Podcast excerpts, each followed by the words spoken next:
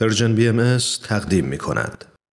اما حضرت عبدالبهاء در یکی از نامه‌های خودشون که در سال 1919 میلادی خطاب به جمعیت لاهه برای اجرای صلح عمومی و دائمی فرستادند، ضمن تأکید بر اهمیت صلح و ستایش و تحسین هر گونه تلاش برای ایجاد صلح، استقرار و تداوم صلح رو نه به حرف و زبان و یا حتی امضای قراردادهایی بر روی کاغذ، بلکه منوط به بیداری وجدان انسانها و وحدت وجدان انسانی بیان می کنند.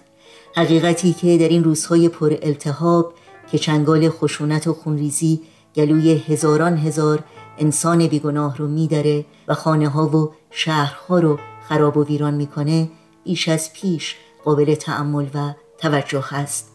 در بخشی از این نامه حضرت عبدالبها با اشاره به جنگ جهانی اول که در اون زمان تازه به پایان رسیده بود می فرمایند: نفسی نمانده که وجدانش شهادت بر این ندهد که الیوم در عالم انسانی امری اعظم از صلح عمومی نیست.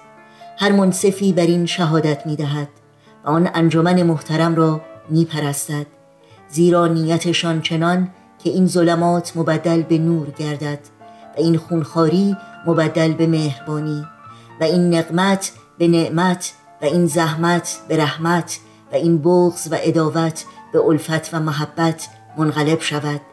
لذا همت آن اشخاص محترمه شایان ستایش و نیایش است. ولی در نزد نفوس آگاه که مطلع هستند بر روابط ضروریه که منبعث از حقایق اشیاست، ملاحظه می نمایند که مسئله واحده چنان که باید و شاید نفوذ در حقیقت انسانیه ننماید، زیرا تا عقول بشری اتحاد حاصل نکند هیچ امر عظیمی تحقق نیابد. حال صلح عمومی امری است عظیم، ولی وحدت وجدان لازم است که اساس این امر عظیم گردد.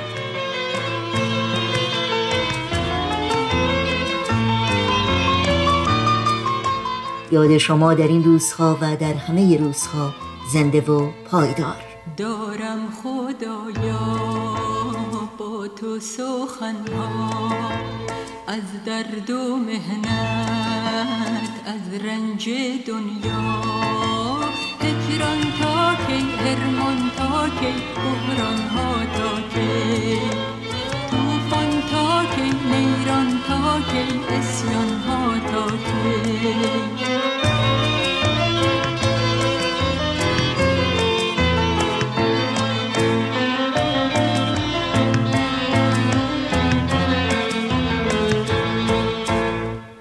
ابر تیره آخر خدایا کی می گریزد از صحن دنیا. ظلمت تا کی، مهنت تا کی، غفلت تا کی، ذلت تا کی، سختی تا کی، زحمت تا کی.